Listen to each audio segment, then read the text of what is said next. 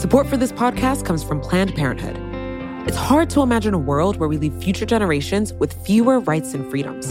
Since the Supreme Court's decision to overturn Roe v. Wade, politicians in nearly every state have introduced bills aimed at blocking people from getting the essential sexual and reproductive care they need, including abortion. Planned Parenthood believes everyone deserves access to care. And with supporters like you, they can reclaim our rights and protect and expand access to abortion care. Visit plannedparenthood.org/future to learn more and support their cause. Support for this show comes from Sylvan Learning. When children love learning, they can tackle any challenge life throws at them. Sylvan's Insight Assessment can help you determine if your child is ready for what's ahead. It can also identify gaps in learning and point out areas that could be of concern for your child so they can tackle what's to come. And right now, it's the best price of the year at $29. Go to sylvan29.com to learn more and get your child's assessment for only $29. That's S Y L V A N 29.com. I took one political science class. Jared Kushner was in the class. I got a C.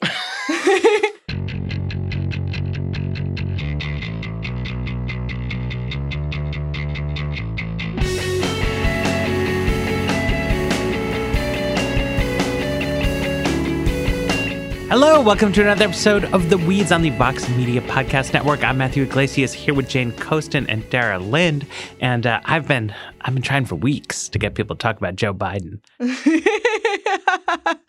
because he's the front runner and he doesn't really have policies to analyze as of yet. No, he does not. Yeah. We are living in but a. we have finally, finally found a sufficiently weedsy angle on Joe Biden. Yes, um, the weeds. As as I said uh, in the in the live show, I feel the weeds was on the wrong side of history, and Joe Biden is is proving that. Um, but so I, I have been very interested in the fact that Joe Biden he launched his campaign with a video the, a lot of the video is like Barack Obama saying nice things about Joe Biden. Some of it is Joe Biden talking about America. Uh, but but a striking thing right at the beginning is Joe Biden says that we're going to look back on these four years as an aberrant time in American history, uh, but that if Trump gets another four years, it could fundamentally change the the trajectory of the country. And what was interesting to me about this is that there was a very widespread backlash to this claim. Not like among voters. Obviously, Biden's launch has gone very well, but like I, I, I wrote a, an explainer on this and I was straining to find a positive column from any quarter of, you know, the pundit sphere on this. And the closest we got was Max Boot, who was like, Biden is totally wrong, but like this is a good lie to win over swing voters with. So I think it's worth kind of putting this in the context of what Joe Biden thinks his advantage is in the Democratic field, right? Like we're already beginning to see one of the great like chicken or egg questions uh-huh. in electoral politics come up with the line you we've already started seeing that you're going to see a lot more of over the next several months is that Democrats like Joe Biden because electability is their preeminent concern. They mm-hmm. want a candidate who can beat Donald Trump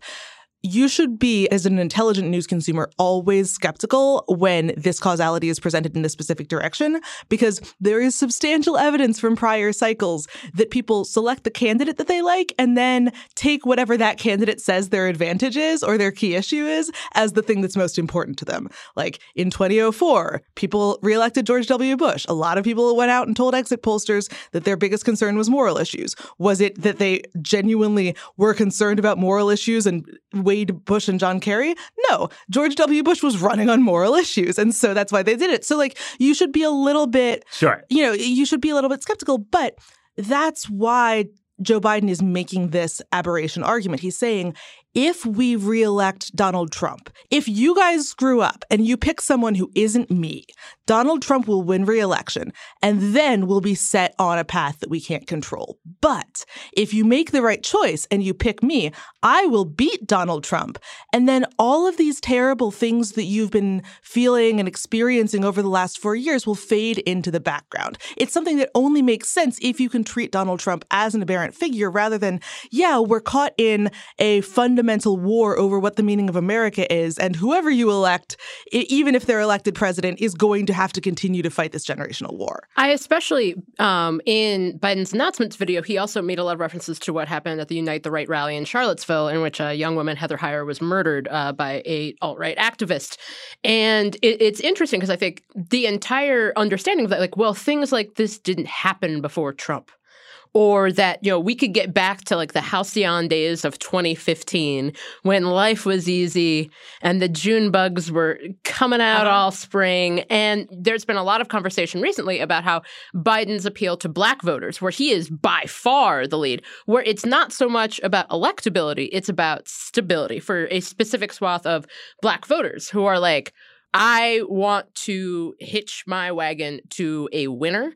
I know who Joe Biden is. I recognize Joe Biden. I understand what he what he represents, and what he represents is not is stability.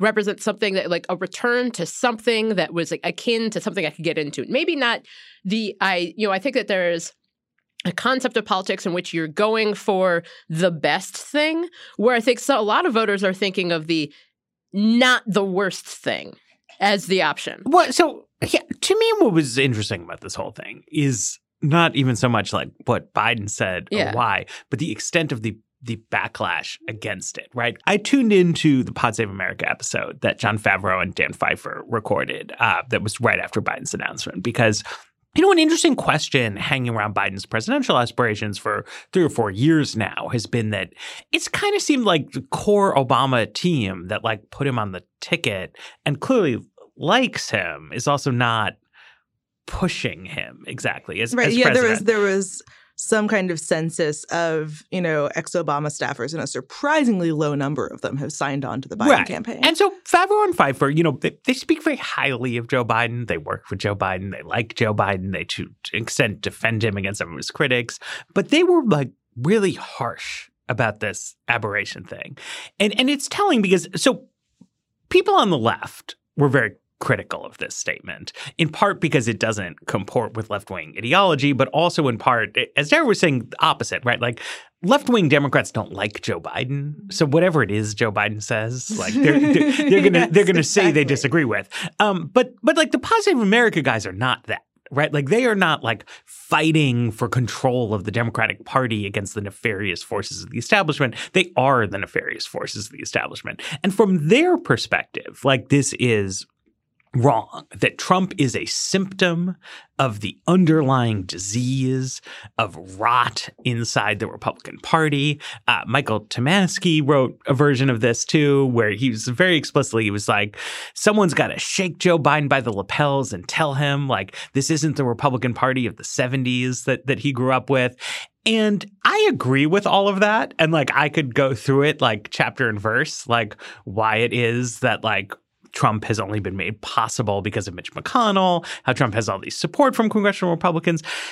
But I feel like Biden's campaign has revealed a number of seams between the kind of intellectual leaders of progressive politics in America, m- meaning broadly, like like everyone from Pod Save America to Jacobin Magazine, and the reality of Democratic voters. And this to me is one of them. It's like you have to think about politics really hard to not just immediately agree with the proposition that Donald Trump is an aberration in the history of American politics. Like, ask fucking anybody, and they will tell you this, right? Like, there, and it's obvious, right? Like, the there is a reason like millions of people showed up to the Women's March in 2019 who did not necessarily show up at campaign rallies in the 2014 midterms midterms.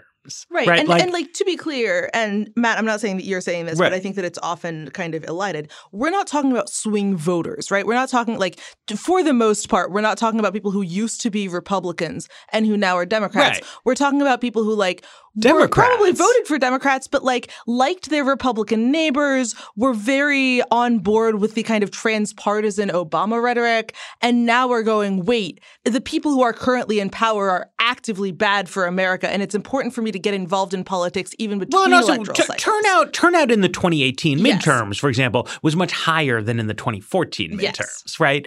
Democrats did poorly in 2014, well in 2018. Some of that is swing voters, but a lot of it is like people who voted Right. in 2008, 2012, 2016, but not in 2010, 2014, did vote in 2018. And like that's clearly about Trump. Like Mitch McConnell didn't change in Right. those intervening years. I think that this that it's important to kind of not treat the backlash to Biden as a monotonic thing, right? Like the reason that Jacobin is mad at Joe Biden for saying this is not actually the reason that the Pod Save dudes are mad at Joe Biden for saying this. The kind of Mitch McConnell gave us Trump argument is a a strategic and tactical argument, right? It's a like Dear Joe Biden, you were in DC same as everybody else in 2009 and 2010. You watched very uh, Yeah, yeah, very yeah. carefully what the Senate did to stymie the Obama uh, agenda. Surely you're not actually saying that those Republicans were models of bipartisanship and comedy.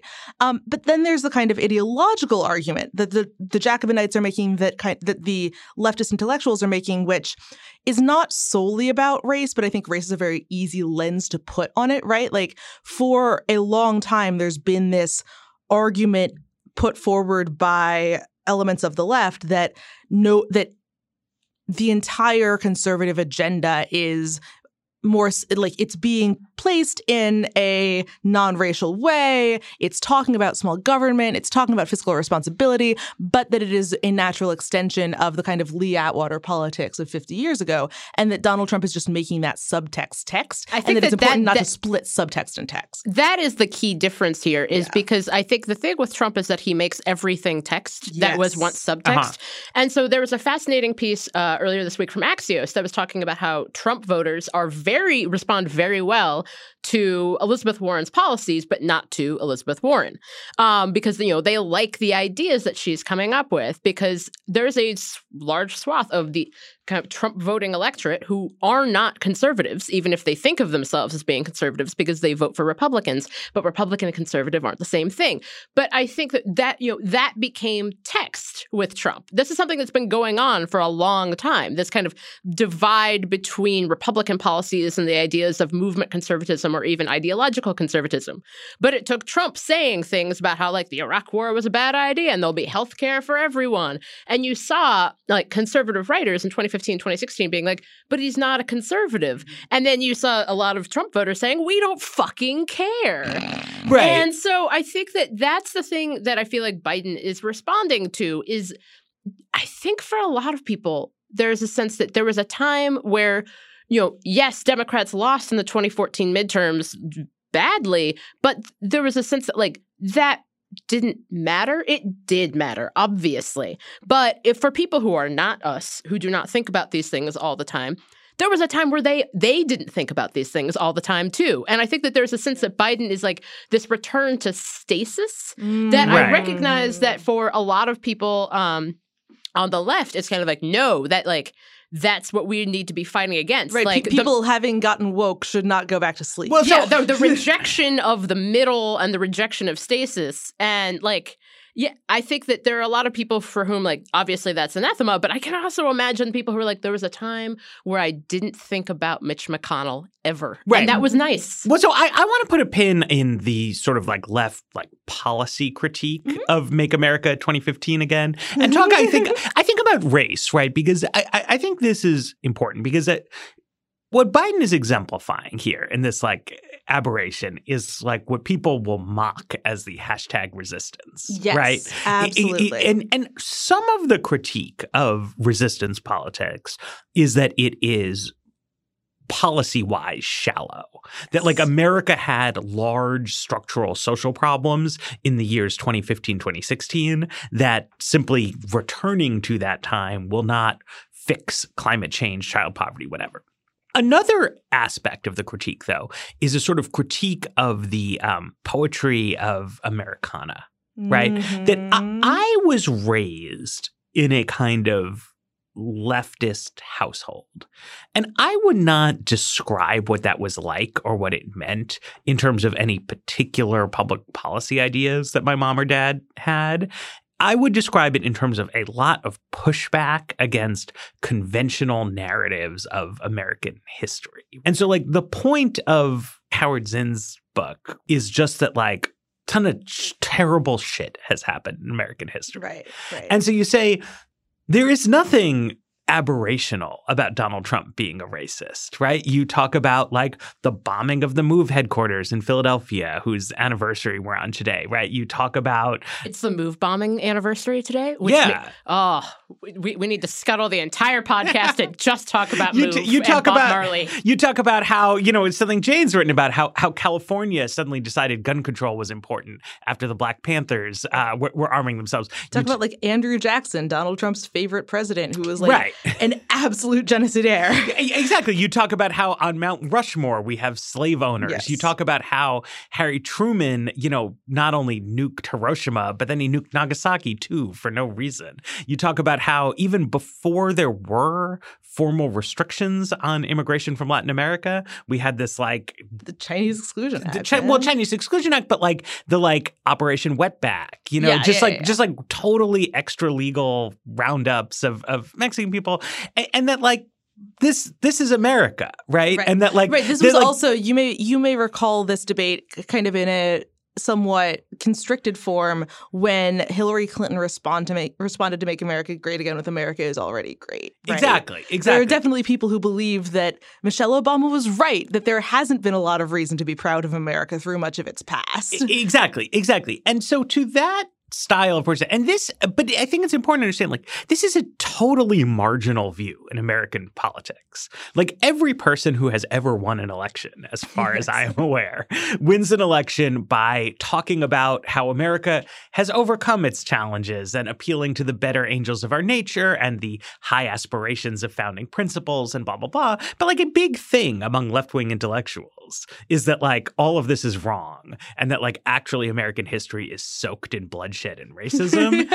and Biden's invocation of that Charlottesville thing, it's the purest form of this kind of like kitsch Americana. Right. That like everything Yes. in American history was wonderful until the bad racist Donald Trump came. And even the example of the bad racist Donald Trump being bad is a white person being killed. So I think that that is that that Matt has laid out a very kind of compelling, well, like historiographical argument for why the aberration argument is wrong.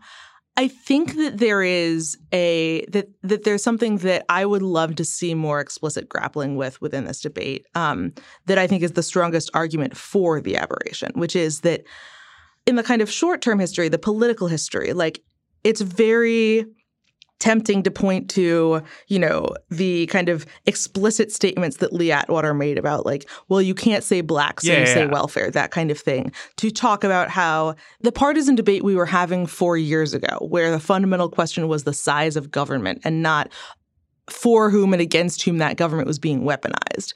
Yes, that debate does have intellectual roots in racial politics, but it was not an explicitly racial debate. It was not a debate that people who aren't steeped in a half century of political history would have necessarily recognized as a racial debate. It could have been, it was invoked in various ways that like tapped into that. But even the people who were having that tapped into it for them didn't necessarily understand, like, oh, I like this dude who talks about small government because when he says small government, he definitely means no help for black people. Um, there does appear to be a difference between subtext and text here, right? Like, there's a reason that people are more concerned about hate crimes against non-white Americans now than they were 4 years ago. It's not that like the threat was exactly equal and white people are just more woke to it now. It's because there's a feeling that talking about this stuff explicitly serves an emboldening effect. There's a reason that like Richard Spencer is out here saying Charlottesville could not have happened if Donald Trump weren't elected. And part of that is that Richard Spencer wants to think wants to like portray himself as being on the Sure. alt-right side of history, but like it's also true that that kind of rhetorical opening up of we are going to make it okay to explicitly or to more explicitly talk about how there are real Americans and there are non-white people and those two never the twain shall meet. Like that does have impacts on society beyond policy. And so right. I think it's kind of important to distinguish what has America been in the past with what do we consider it okay to talk about in the present? What are the bounds of acceptable political debate? And in that regard, maybe it's not wrong to consider Donald Trump to be aberrational compared to Mitch McConnell. I, I think that you know there's been a lot of conversation about kind of the moving of the Overton window yep. and this idea this idea that like more th- it's not necessarily acceptable because you'll notice that racists tend to couch their views with like racial realism or just really wanting getting very pent up about how no one will listen to their arguments and then but then their arguments are about like race and IQ. But I also think that there's something to be said for how something can be both factually true and politically false. Because I think Biden recognizes, as well as anyone, especially now going back as people kind of re examine his own history with opposition to uh, busing and the discussions, that it, it is factually correct that there is a long, long, bloody history of racism in this country. And it's also politically correct. And I mean it as like the term as in correct for politicians who want to be elected that you kind of have to argue that we've moved past that. And you saw Obama doing that very effectively in 2002, 2007, 2008. Um, if people remember during the election, there was kind of the Jeremiah Wright brouhaha, and Obama's response largely had to be the arc of history is long, but it bends towards justice. Right. And obviously, a lot of terrible things have happened, but we're getting better, and there's always improvement, but there's also ways to work. And how Obama attempted to square that circle is so fascinating looking back now because it's it was done in a way that was totally understandable at the time but made no one happy. and because it's fascinating when you talk to conservatives and they're like he was a race baiter and you're like then you talk to liberals and they're like he didn't talk about race enough and I was like I, I don't really know what to tell you. But I also think that there is something to be said for how Trump is not an aberration, even with it going back to Pat Buchanan's run in 1992 to kind of how Ron Paul ran in 2008. And I may be alone on this particular hobby horse, but I think we could learn a lot of, fr- about you know how Trump and kind of the view of Trumpism from Ron Paul's campaigns. But I also think that there's a sense that Biden is attempting to do something politically that does not entirely work factually. Right. And those are two different things. Well, let's yes. take a break and then we'll, we'll talk about the difference. Support for the Weeds comes from Not Another Politics podcast from the Harris School of Public Policy. With the constant news cycle, there's a lot of noise out there. Opinions are plastered all over social media, pundits are throwing out hot takes without any sort of context, and it's only getting worse as we dive farther into election season. We know that if you're listening to us at The Weeds, you're looking to cut through all this. And if you like this show, you might like Not Another Politics Podcast. Not Another Politics Podcast is produced by the University of Chicago Harris School of Public Policy. They want to take a research and data approach to analyzing hot button issues and offer perspectives that go beyond the headlines.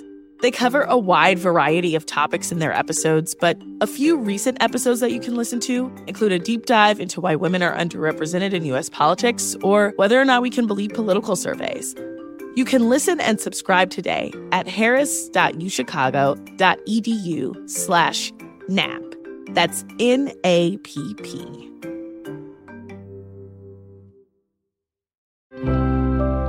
Support for this podcast comes from Planned Parenthood. Your body is your own. That's why Planned Parenthood is committed to ensuring that everyone has the information and resources they need to make their own decisions about their bodies, including abortion care. Today, lawmakers who oppose abortion are challenging Planned Parenthood. Affordable, high quality basic health care for more than 2 million people is at stake. Planned Parenthood believes that health care is a basic human right. That's why they fight every day to push for common sense policies that protect our right to control our own bodies. They also work tirelessly to oppose the onslaught of new policies aimed at interfering with personal decisions best left to patients and their doctors. They won't give up and they won't back down. You can join Planned Parenthood in the fight to help make sure that the next generation can decide their own futures. The organization needs your support now more than ever. With supporters like you, they can reclaim our rights and protect and expand access to abortion care. Visit plannedparenthood.org/future to learn more and support their cause. I think coming out of this, right, you can hear sort of three different critiques Yes. of the aberration view, right? One is about does Joe Biden fail to recognize the procedural radicalism of the modern Republican Party, right? And that's what I think like the Pod Save guys Yes. were really geared up about. And in that case, I, I mean, I, I don't know. I don't know Joe Biden. I have to say, like, that criticism of Biden is so obviously true. And also, Joe Biden was the fucking vice president. Like, it cannot be that Joe Biden doesn't actually recognize the validity of that critique. Also, Joe Biden is a competent politician. You don't run for president by talking about how Mitch McConnell has like abused Senate process, right? Like that's just like that's just politics as far as I'm concerned. Then there's like this like racial grand arc of history Right. where I think it is not clear like where Joe Biden stands on this. But again, it is not surprising that a candidate for president is not running on the basis of like revisionist accounts of American history. This is just like Biden is running for president the way everybody else has ever run for president. An interesting thing is that a handful of 2020 Democrats appear to have tried in this cycle to court African American voters by running on like leftist critique of conventional narratives of American history. And it doesn't particularly seem to be working. Well, it depends on working upon whom.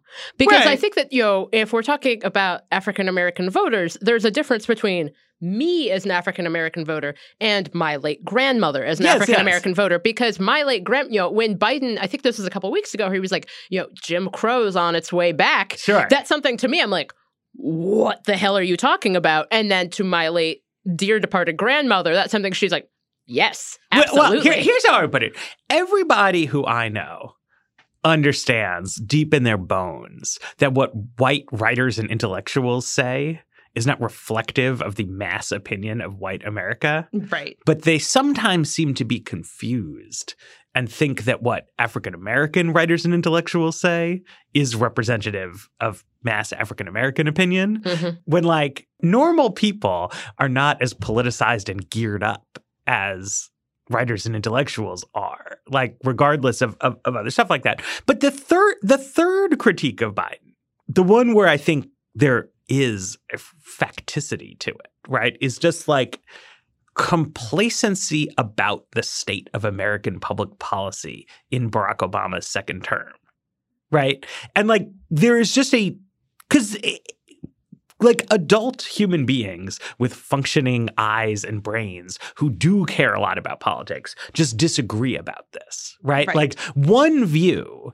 is that America in the second Obama term was a society of not like historically, but like right then, a society marked by hideous levels of economic inequality and massively unsustainable uh, environmental degradation that is desperately in need of, as Bernie Sanders put it, a political revolution that would somehow sweep aside the structural barriers to whatever, whatever, and, you know, decar- eh, what- what- whatever the Green New Deal people want, you know, decarbonize the economy in a 12 year span, all that stuff. And, and another viewpoint, which like was Barack Obama's viewpoint, was Hillary Clinton's viewpoint, I think is Joe Biden's viewpoint, is that like, not that like America had no problems at that point in time, but like it was pretty good. You had like a group of like classy, smart people running the Mhm. country. And what was really needed was for everyone to sort of clap for them and, right, right. you know, appreciate you what a good job they were right doing. and and americans who weren't professionally involved in politics could sleep at night not worried about the state of their country Exactly. yeah i think i think that these are two like these are pretty well tied together actually because you know i think that um the question of are the writers and intellectuals representative of the views of the public like there's a little bit of relevance to the ideas of the kind of activist left in a, the context of a political of a democratic primary that may not be true when we're talking about like other forms of political debate because this is and this is something that I think I've been familiar with in terms of Latinos, and that's different from Black voters uh, for reasons I'm going to get into in a bit. But I'm used to this in, th- in terms of thinking about, yeah, okay, the Latino activists who are going to be like weighing in on candidates during a d- Democratic primary are probably to the left of the Latino voters who are going to turn out in a general election in November.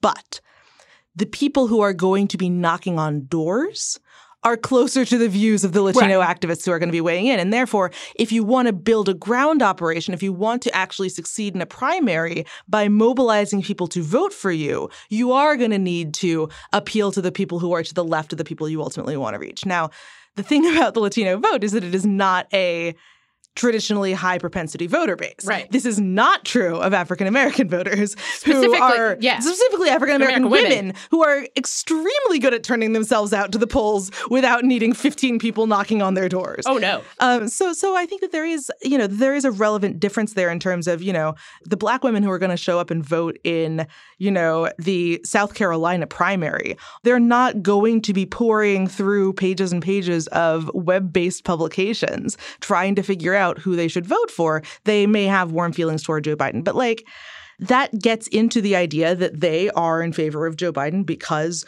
they remember fondly a time when they didn't necessarily have to care about politics like above and beyond what they were already going to do. They didn't have to go to bed every night worrying about the state of America for reasons like above and beyond what they're used to worrying about. Also, the concept of politics writ large, because I think that if you talk to a lot of Black women about specific issues, um, you know, if you talk about schools, if you talk about uh, Black maternal mortality, which is an abject scourge in this country, if you talk about, you know, healthcare, uh, you, you to basically talk about the same issues that got suburban white women to the polls in 2018.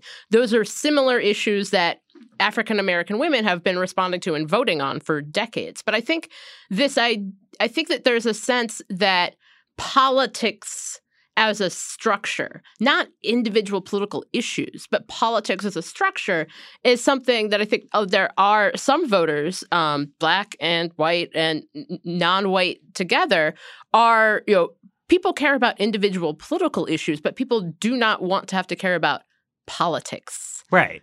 And I think that there's something to be said for we don't know, obviously, yet what will come to pass with regard to this competition among Democrats. And you are hearing from a lot of Black women who are really into Kamala Harris, who have really responded to her.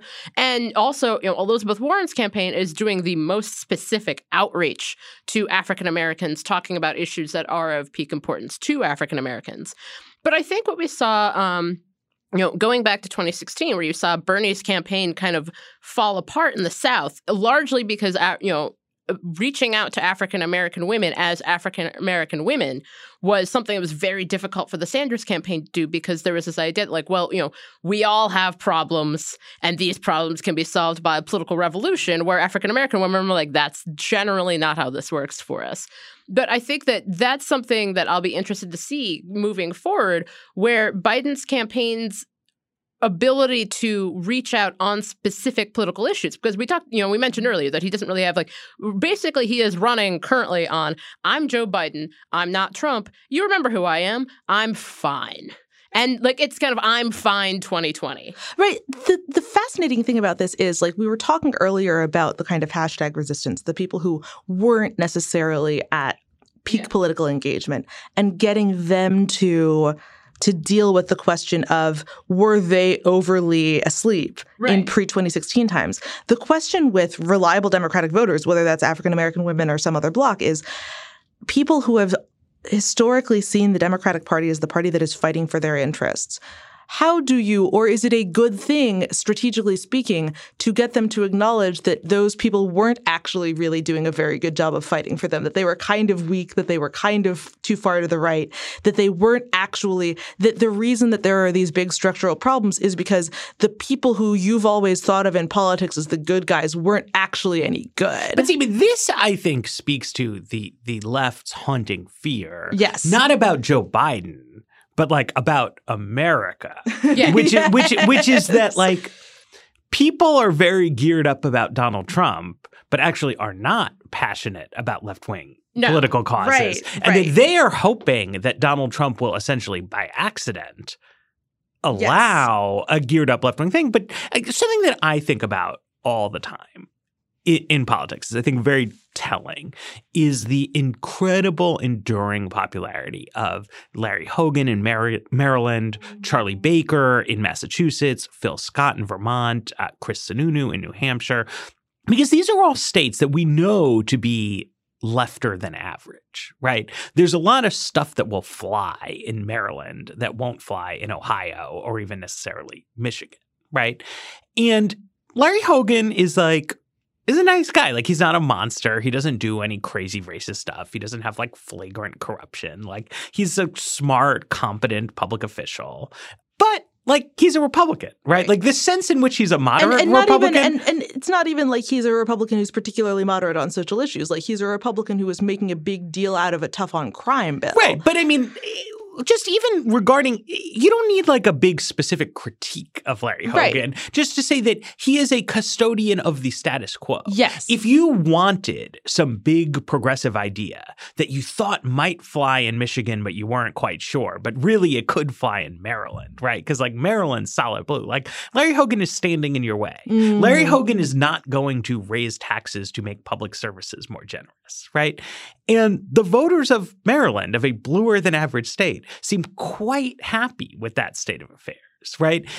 If Larry Hogan started doing crazy, racist, corrupt stuff, he would become unpopular. Democrats could beat him, and that would unlock a progressive agenda Mhm. that the voters of Maryland do not seem to particularly care for, right? And so the possibility is that Trump will be beaten by a Democrat who then doesn't have a Democratic Senate or is himself not that passionately progressive. And from the standpoint of the median voter, everything will now be fine Right. right? That like you won't have crazy tweets in the White House. You won't be pushing a hideously unpopular Republican tax bill.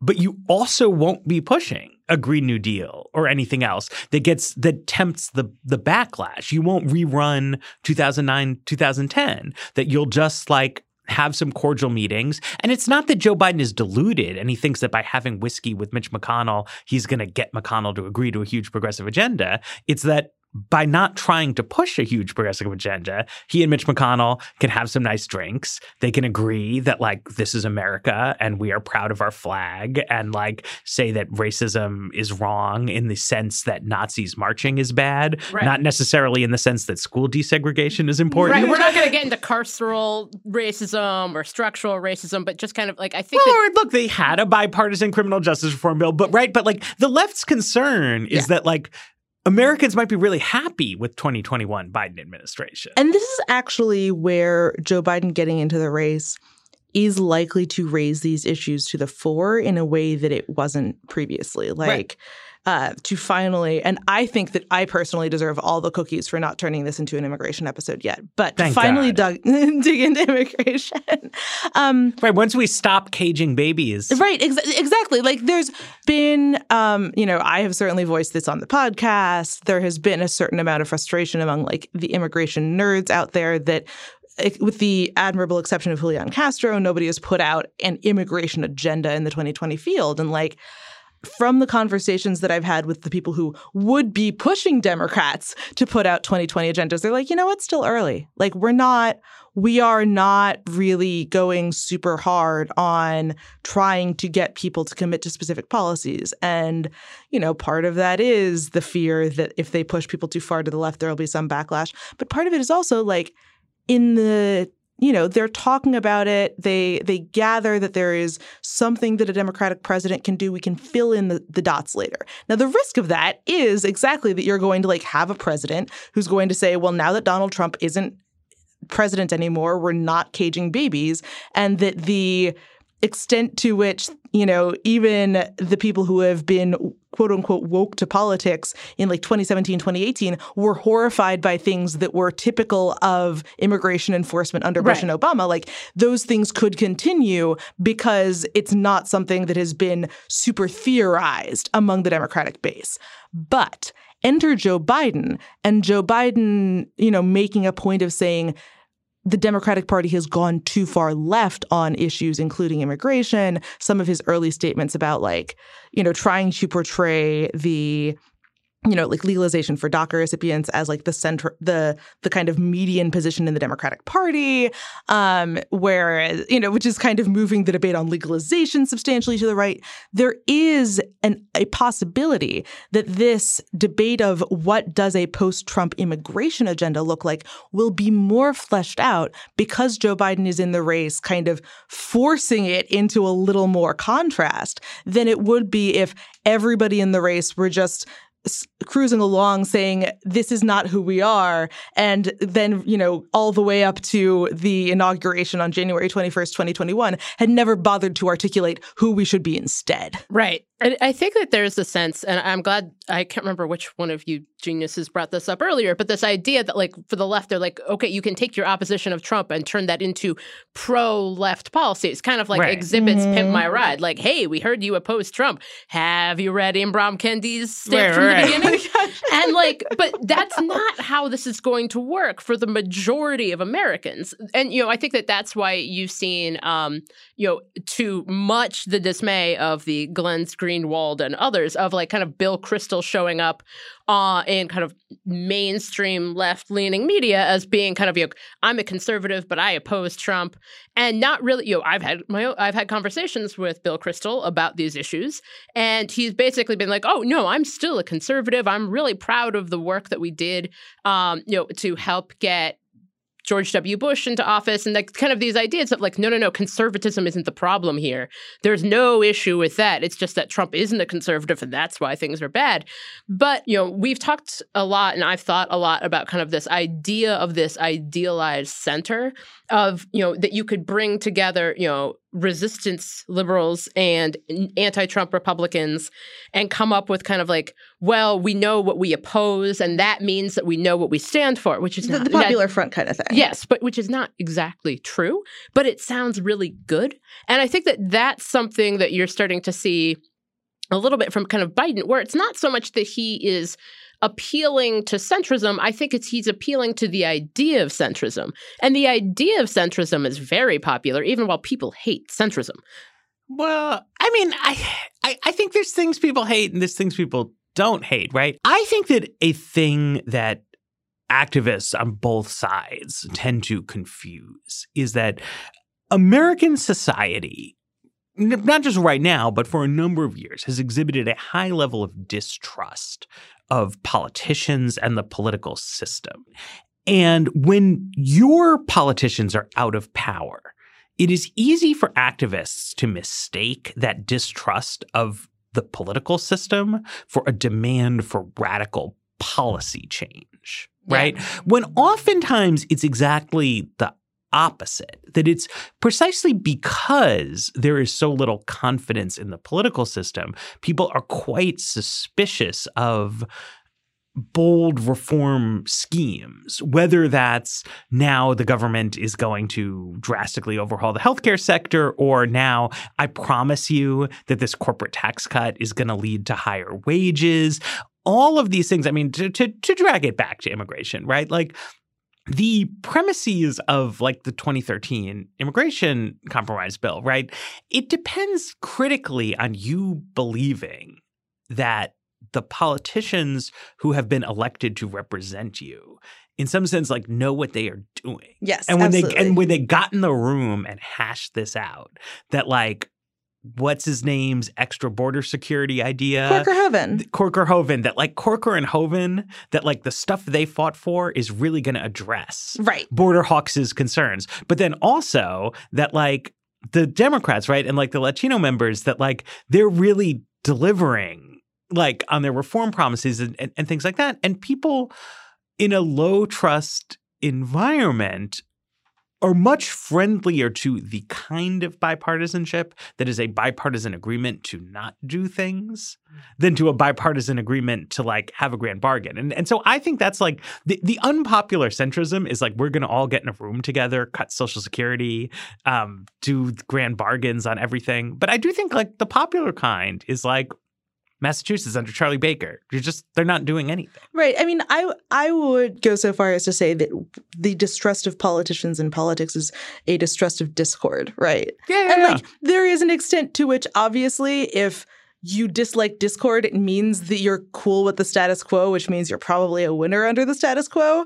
But the fact of the matter is that the electorate, especially some higher, certain higher propensity segments of the electorate, uh, are doing okay under the status quo. And, you know, the fundamental problem for Democrats in general and Democrats to the left of the rest of the party in particular are if the coalition you want to build is a coalition of the disenfranchised and disempowered, how on earth do you turn that into a coalition that is going to show up en masse? defeating, you know, concerns of gerrymandering in the House and of the, you know, fact of the Senate that like Montana voters simply have greater representation than New York voters in the Senate. Right. And like, how do you deal with that in a way that leads to political success? Yes.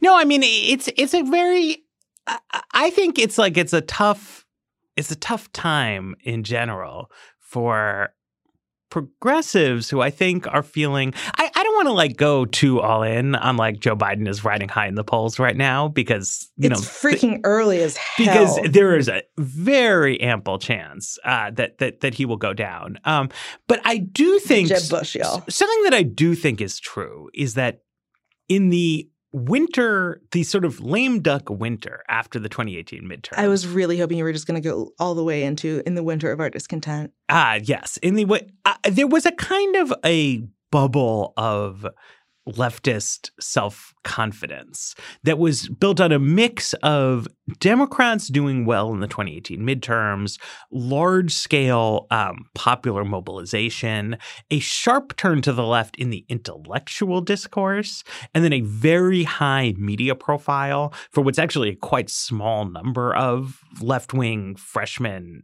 House Democrats, right? And then what we are seeing at the current phase of the primary is a pullback to a kind of reality. And like, that's a reality in which Democrats don't have very good odds of securing a majority in the Senate, in which the narrative of we're going to turn the clock back to how it was before Trump seems reasonably resonant with people, even if if Biden winds up going down, I guess this is what I would say. It will be either because of concerns about his age, concerns about his actual performance as a politician, undermining the electability narrative, or some stuff from his record that differentiates him from Obama. But it's clear that the like basic Obama nostalgia pitch like goes pretty well. Yes. And that the like we need a revolution is not like something that is obviously true to people. Uh, or- or- I mean, it's obviously true to many people. It's just not like most people.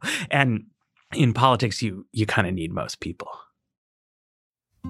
Support for this show comes from Sylvan Learning. As a parent, you want your child to have every opportunity, but giving them the tools they need to tackle every challenge, that takes a team. Now more than ever, educational support tailored exactly to what your child needs can make all the difference. That's why parents have trusted Sylvan Learning for 45 years as the ultimate teammate in their child's educational journey, instilling in them a love for learning and a passion for reaching the next level. And Sylvan's Insight Assessment can identify gaps in learning and areas that could be of concern for your child. It's a 360 degree view into your child's learning that you can't find anywhere else and helps ensure that your child didn't miss something in school that might put them at a disadvantage in the future. And right now, it's the best price of the year at $29. Go to sylvan29.com to learn more and get your child's assessment for only $29. That's S Y L V A N 29.com. Okay, I have for you today Macroeconomic Effects of Debt Relief Consumer Bankruptcy Protections in the Great Recession. This is by Adrien Auclert, Will Dobbie, and Paul Goldsmith Pinkham. Um, this is a paper I, I came across while reporting out a different Joe Biden story about the 2005 bankruptcy bill. Although I want to note, this paper is not about the 2005 bankruptcy bill. No, no, Um, no, nor is it about Joe Biden. but it is about bankruptcy in general. Um, and so basically, they're looking at the fact that some states have more generous bankruptcy laws than others, uh, which means, you know, so if you get into financial trouble in a state with generous bankruptcy, you can sort of walk away from a lot of your debts. Um, it's not like free and clear. The fact that you filed for bankruptcy is going to make it harder for you to get loans in the future. Uh, but in lax bankruptcy states, like you can really stiff your creditors and just kind of like move on. Uh, albeit without getting a small business loan two years down the road. In tighter bankruptcy laws, um, you know, your future wages will be garnished. You might have to um, like sell your house. It's it's creditors get more money back, right? And the basic you know thesis of sort of creditor friendly bankruptcy laws is people will be able to get credit more easily in states like that which will be good for growth good for the economy in the long term. Uh, the case for lax bankruptcy is it's a kind of social insurance right? If something bad happens to you and particularly it's good because bankruptcy is very generic right? There's unemployment insurance there's health insurance there's lots of specific things. But bankruptcy is like look you're in financial trouble you walk away from your debts. So they're trying to say macroeconomically how does this insurance work? And they find works quite well um, states with generous bankruptcy terms uh, did a lot better in the Great Recession because people could get out from under their debts and like go back to spending their income on buying stuff. I was not familiar with the argument in which this paper is uh, is positioning itself, so I think it's worth spelling out a little bit. Basically, the argument is part of the problem with the Great Recession was in the late 2000s, the housing market collapses, which means the value of your home goes down and credit becomes less available. So people rationally responded to that by spending less money, which then had bad downstream effects for employment because there was less of a market for people to like remain employed selling things. Um, that like that's kind of the the backstory that fills in what Matt's talking about, right? That like you can understand the connection between bankruptcy and employment as if people are less constrained in their spending ability, they're doing more to prop up the local economies where they are.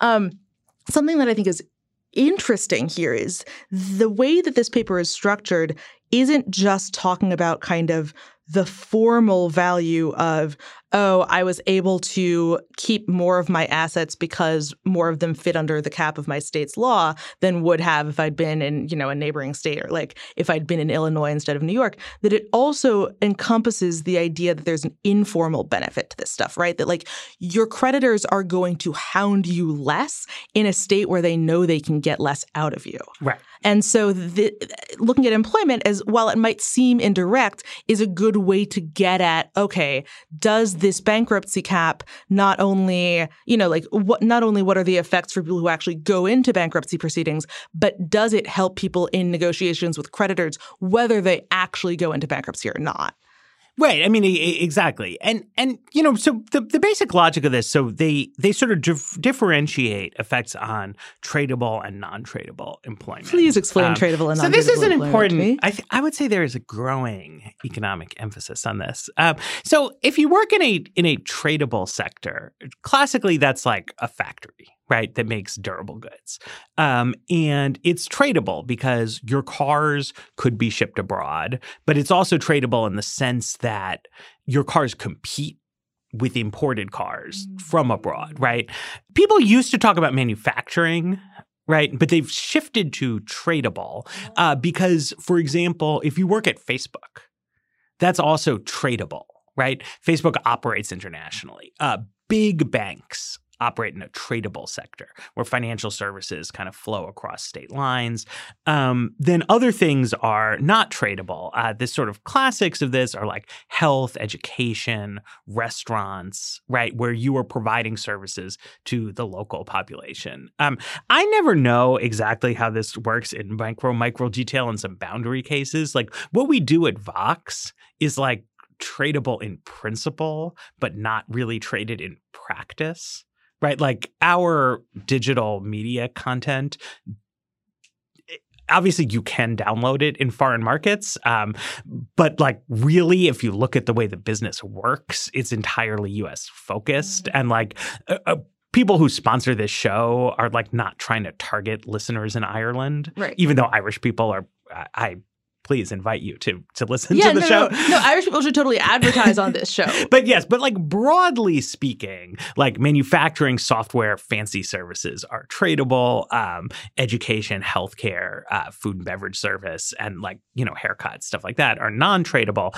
So it, it's sometimes it's good as a sort of uh, gut check on some of these economic trends, right? And so the basic logic of this bankruptcy thing is when people are not being hounded by debt collectors, they have a little bit more uh, money in their pockets to spend, uh, you know, like at the local restaurant, right? Which creates employment in the restaurant sector, but then also the income like recycles. It means that the waiters at the restaurant are getting more tips and like they can get their hair cut and, and so on and so forth.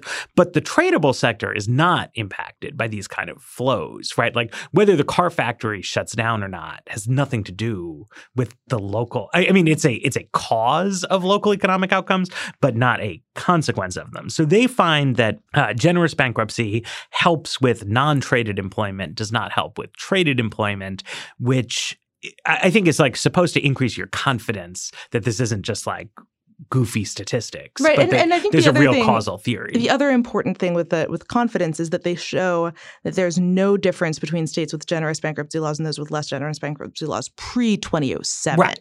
That like this isn't a matter of there's greater or lesser moral hazard as a general rule. It's a question of when something when something happens that makes it a lot more likely for people to go into bankruptcy.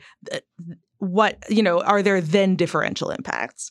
Yeah, m- my question is also what what does this mean for other types? You know, we've there have been a lot of conversations about student loan forgiveness, and some of those arguments is like you could take the money that you were paying your student loans with and pay money for something else that Mhm. not you know, awful and terrible and student loan debt related. But I, I'd be fascinated to see how this data corresponds to kind of just general the the concept of debt relief more generally. Right. I think this links to the themes we've been talking about about sort of complacency, right?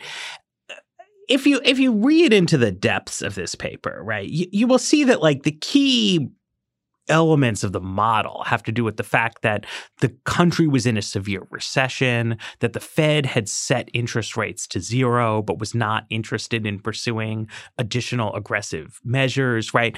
And, and I think that a, a lesson that we will come to learn once we read like all the white papers and, and whatever is that the depths of the Great Recession created an environment in which a lot of left wing economic policy ideas are good and true, right? And that, like, broad debt relief, for example, boosted economic outcomes. If we had just written off student debt, or if we hadn't made the 2005 change that made it harder to, to eliminate, the country would have been better off, right? If we had let more underwater homeowners walk away from their debts, we would have been better off. If more states had lax bankruptcy laws, we would have been better off. And it's not a coincidence that like a whole cohort of young people for whom this was the formative experience of their lives now have a like gut level like leftist view of the economy, right? But we are moving out of that world into a world in which more conventional types of considerations will apply. And as you were saying, Dara, right, they find that before 2007, like this effect was not present, right? And there was no benefit to just having generous bankruptcy terms. And we are going to be, I mean, whether we're at it this year or it'll take to next year, whatever, is a little hard to say. But like, we're going to be in an economy soon where it's like your boring, annoying intro economics textbook is much more applicable. And like, there's no like magic free lunch where you can just let people off their debts and it creates extra jobs. We're not doing Jubilee 2020. Probably not. I mean, the time for it, I, the time for the political revolution really was 2009, Right. in my opinion. yeah, you know, it's very easy to see revolutions in retrospect. The reason that the 2013 immigration bill is going to be so fascinating in retrospect is that 2013 appears to now have been the high water mark for how settled the unauthorized immigrant population was. Like, it's always easier to see what the right time for big change would have been. And that is America. Okay, so um, thanks, guys. Uh, thanks to everybody for listening. Thanks, as always, to our sponsors and to our producer, Jeffrey Geld. And the Weeds will return on Friday.